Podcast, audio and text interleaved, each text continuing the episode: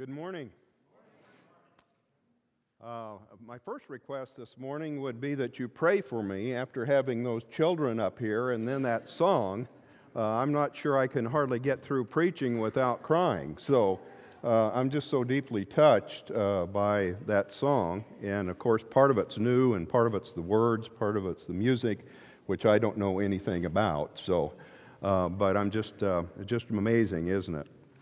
I'm just very thankful to be a part of the church here. I'm very grateful for their assemblies on Sunday morning and, and people that help to make it such an enriching and encouraging experience from a tech crew uh, that keeps those things going. We only notice them when it goes wrong, right? So since Patrick was up there, I teased him. I said, if something goes wrong, I'm just going to call you stupid, okay? I know we're not supposed to. I'm not supposed to use that word, so uh, anyway, I did. I slipped up. Not, not really. Uh, so, and then people that prepare the communion and do all that. Uh, the, the children up here, I just, I just love that, what they're learning. Uh, Alex and teaching us new songs, that's just uh, adds, uh, adds such great enrichment to everything. And, and uh, I just am usually come home very encouraged. I can't think of a time when I wasn't being here, so, and with the rest of you as well. Let's pray and ask God's help as you listen and I try and share this morning. Father, thank you so much for this morning.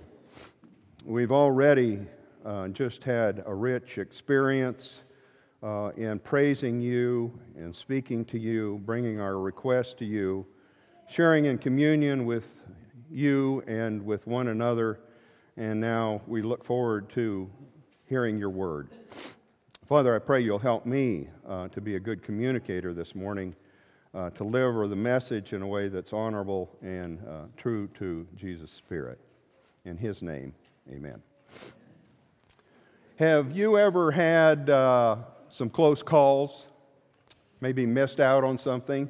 If you've lived very long, surely you have, if even it's uh, as small as missing a bus. I mean, I just hate that feeling, or missed a plane. Uh, there have been times when I've you've been in an airport, maybe I've been in an airport, and uh, I've got you know I've got an hour to get to mine, so I'm you know taking my time. And then somebody comes running by, and they're they're pulling a suitcase behind them, and you know you know what's happening, right? I mean they're trying to get to the gate before the doors closed, and sometimes I just think I don't think they're going to make it. You know they're just not fast enough. Um, perhaps I saw when the gate was going to be closed and stuff, and my heart just kind of kind of sinks for them.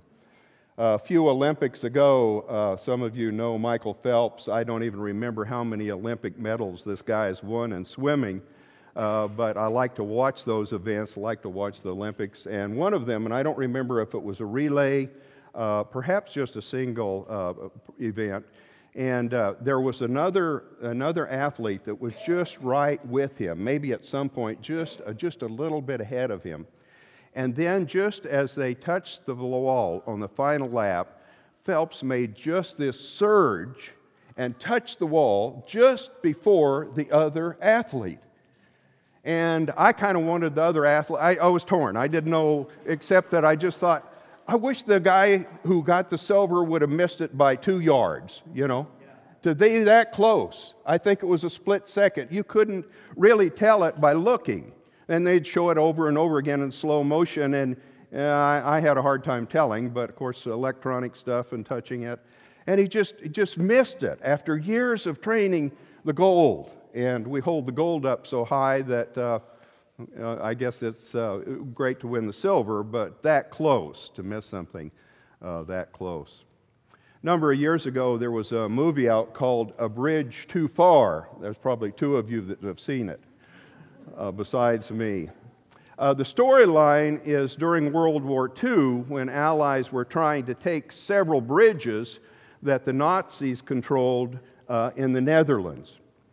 And uh, part of it, it was just almost uh, too much for hard for me to watch this movie because a number of disastrous decisions were made that just seemed so, so terrible. And things could have turned out differently. And so the bridges were not taken. One of the mistakes made was that the radios they had in Europe, were using in Europe, had originally been used and designed for arid Africa. And so they got these radios, communication, to Europe. It was raining and too far a distance, and they couldn't communicate with one another, just resulting in a total, total disaster for the Allies. And as I, I, I, when those sort of things happen, I just think, how could this have happened? It was a bridge too far. They just missed the opportunity because of really bad decisions. The Bible is full of near misses, of people being close to God and not quite yet getting it. Jesus' ministry was full of near misses. When he was walking along and teaching, and people would see him, even touch him, and listen to him, and brush by him, and somehow not quite get what he was up to it. They missed the kingdom of God.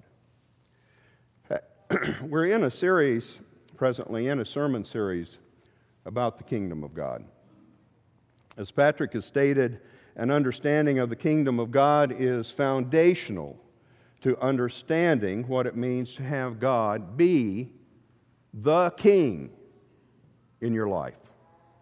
In other words, for God to rule and reign in your life, for Him to be on the throne of your life. Fundamentally, at its core, the kingdom of God, to no surprise, is about the king. That is, his nature, his character, his will, his love, his priorities. And if we do not have a clear vision of the king, then we can build a kingdom that is not of the king. Our text this morning records a perplexing event in Jesus' life. Of course, there are many perplexing, and this is just one other one.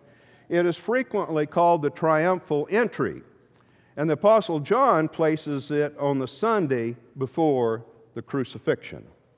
We'll read through it. I don't haven't included the to- total uh, text, uh, just some significant ones, but it's in Matthew 21 if you want to use your Bible or just listen along.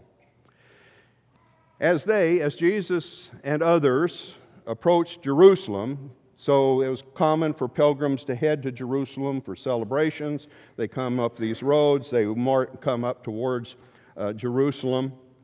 They came to Bethphage, which is on the north side, on the Mount of Olives, and Jesus sent two of his disciples, saying to them, Go to the village ahead of you, and at once you will find a donkey tied there with her colt buyer.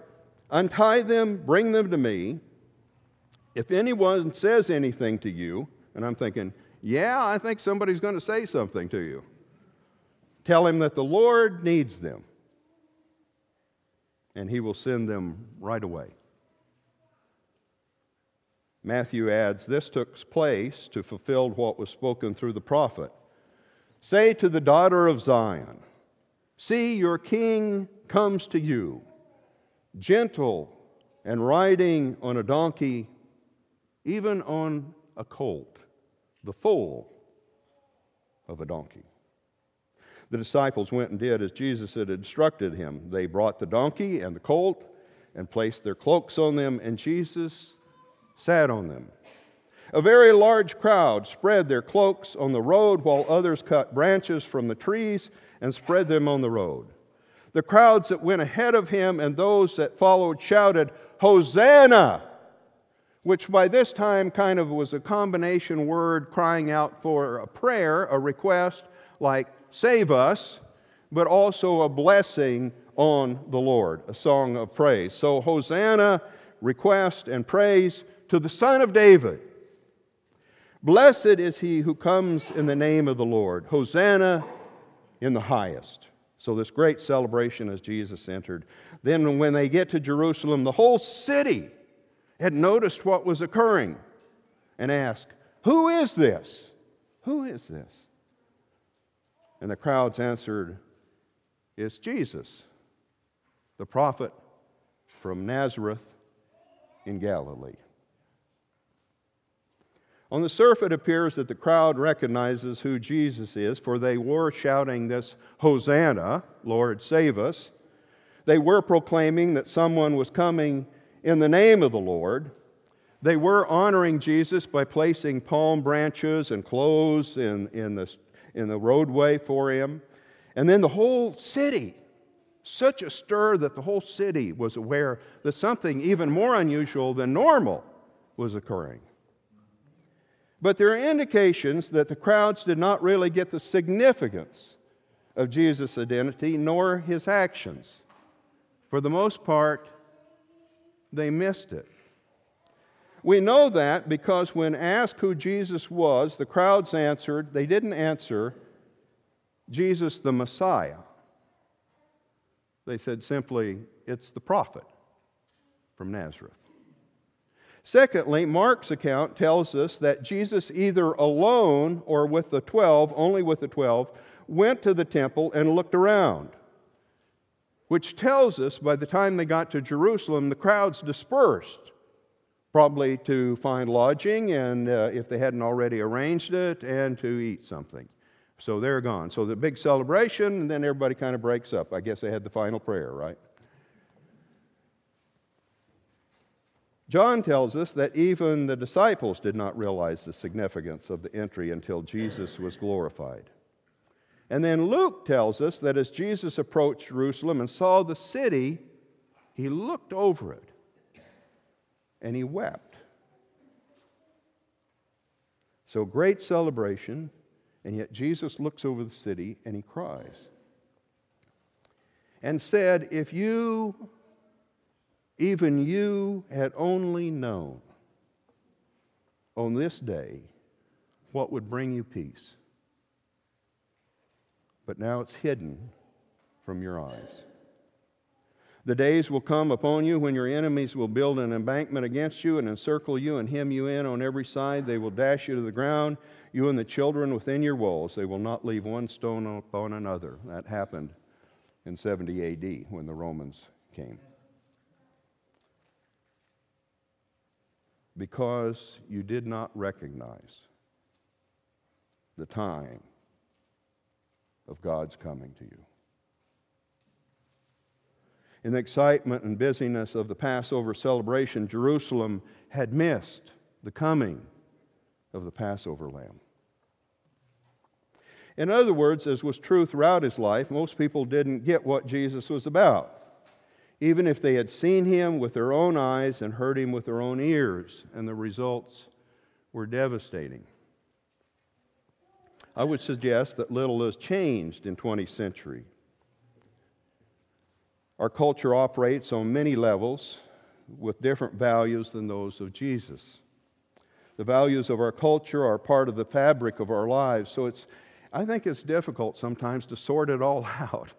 Uh, in terms of what's acceptable to Jesus and which things are really contrary to his will. The challenge, I think, is also increased when our leaders, whether religious or political or military, co opt Jesus for their agenda and claim his backing for what they do. Phillips Brooks, an American preacher, spoke to this struggle, struggle uh, over 100 years ago. And see if it sounds relevant today. He writes The great danger facing all of us, let me say it again, for one feels it tremendously, is not that we should make an absolute failure of life, nor that we should fall into outright viciousness, nor that we should be terribly unhappy nor that we should feel like that life has no meaning at all. that's, those are not the dangers as he saw it. The danger is that we may fail to perceive life's greatest meaning, fall short of its highest good, miss the deepest and most abiding happiness, be unable to tender the most needed service be unconscious of life ablaze with the light of the presence of God and be content to have it so. That's the danger. The great danger is that someday we may wake up and find that always we've been busy with husks and trappings of life and have really missed life itself. For life without God, to one who has known the richness and joy of life with Him, is unthinkable. It is impossible. That is what we pray that one's friends may be spared of satisfaction with a life that falls short of the best, that has in it no tingle or thrill that comes for with a friendship with God. That's what we pray our friends will be spared from. What is Brooks saying? He says the great danger is that even if we are religious, religious and a good person, we could miss out on God. God might be easy in our midst, and we simply fail to see and hear Him because we're too easily satisfied with the crumbs of life rather than the feast that Jesus provides. In urging us to take time to sit at Jesus' feet, I also want us to remind us, and, and so that's kind of this exhortation piece and warning piece, but I'll just want to say uh, in, in pulling it all together here, it's important to know, and this is, uh, I, I don't know how many times I've said this, but it's always striking to me. I almost, when I say it to myself, I almost have to say, really? Jesus is more interested in a relationship than you are with you. I find that great news. Uh, it's not as though God and Jesus are just wanting us to, uh, you know, they're kind of holding back. And so, uh, you know, we've got to we've got to really work hard at this thing and uh, somehow appease them. And maybe there's a long shot they would want to have a relationship with us. God, all through history, has been initiating and sustaining and protecting and revitalizing and renewing people, and is eager to do so. There's this, uh, it just occurred to me this morning uh, uh, that, that, there's this sometimes used in evangelistic text. It's in Revelation chapter 3, verse 20. And it's really to a church that is lukewarm and having a lot of struggles, and you, you there is warning in it. Uh, but you would think Jesus would just be saying, I'm, I'm done. And he does have a warning there, but he says, uh, Behold, right? I'm right at the door and I'm knocking. And if you'll open it, if you'll open the door, I'll come in and we'll have supper. I just love that, that image of Jesus knocking on the door of our lives. Jesus has shown by his life, death, and resurrection that he will not hold back anything in order to be with you. Don't you like that? I love that. So I want to leave you with this this morning, a couple of texts on uh, encouragement. The first one I don't have on a slide, but it's from Romans chapter 10, and it kind of addresses this thing boy, what have we got to do to get to God? How hard is it? Paul writes Moses describes in this way the righteousness that is by the law. The man who does these things will live by them. So there is a difficult way. By law, you won't get there. But the righteousness that is by faith, there's a different way to God. It's by faith, it's by trusting Him. Uh, it does not say, it says, don't say in your heart, who will ascend to heaven or who will descend in the deep. In other words, do we, do we have, how do we get to up heaven or is God down here and how do we, how do we reach those things? Those say seem so difficult. But what does it say? It says, the word is near you.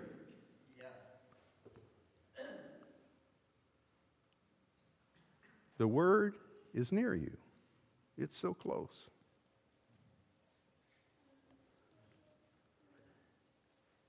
It is in your mouth, in your heart. That is the word of faith we are proclaiming that if you confess with your mouth Jesus is Lord and believe in your heart that God raised him from the dead, you will be saved. That's the foundation block. For it is with your heart that you believe and are justified, and it is with your mouth that you confess and are saved. And the scripture says, anyone who trusts in him will not be put to shame. In other words, the way to Jesus is by trusting him, and it's not beyond us. And finally, for Christians, this word of assurance from Hebrews chapter 4, verses 14 through 16. Therefore, since we have a great high priest who has gone through the heavens, Jesus, the Son of God, let us hold firmly to the faith we profess because we do not have a high priest who is unable to sympathize with our weaknesses. Don't you like that? uh, Jesus is not like my old football coach. I'm very grateful for that, more than you can imagine, perhaps. Rather, we have one who has been tempted every way, just like we have been, yet without sin. And so, let us approach the throne of grace, God's throne, whose characteristic is grace, with boldness with confidence. I just love that image of walking into God's throne room, just uh, not arrogant or presumptuous, but uh, it's all, it just feels almost, uh, uh I, I, almost wonder if I should say confidence and boldness. and that's what the Hebrew writer's saying, though. You come into God's, God's room, God's throne room, and when you walk in, you walk in like you're a son or daughter of God. Because that's what you are. And you can do it with cold confidence. And the purpose is that you come in not with your act altogether, but you come in to receive mercy and grace to help when you're in need. I just hope that that's encouraging uh, to us. I know I'm preaching to the choir this morning. I thought about it. I mean, some of you have been following Jesus more than I have, and less, and all those sort of things. And I, I, we're just uh, serious about following Jesus here. I just know that over some 40 years in following, that uh, sometimes it's it's even easy to get involved all the trappings of church and doing ministry and one other thing. And, and I'm just urging us and reminding us to stay close to Him among all the other things, that we don't miss him in some way, and that we don't have the husk and all that sort of thing and miss the glory of God in our midst. And we learn how to see that and help one another see it. We're going to have a prayer and then a song of response. Father, we come to your throne right now sort of, uh, in some ways, uh, fearful, but you've said to come confidently, so we're trying to do that. Uh, to find mercy and grace. We, we confess that uh, we're often not uh, as tuned in to your presence as we ought to be. Things in life just naturally distract us a lot. And we request your help to be better focused on that, to be more aware of how you bless and help serve, and care for us every day, and to share that with others. In Jesus' name, amen. Let's stand and sing a response to the Lord, and that will be our closing. Turn my heart, Lord, like rivers of water.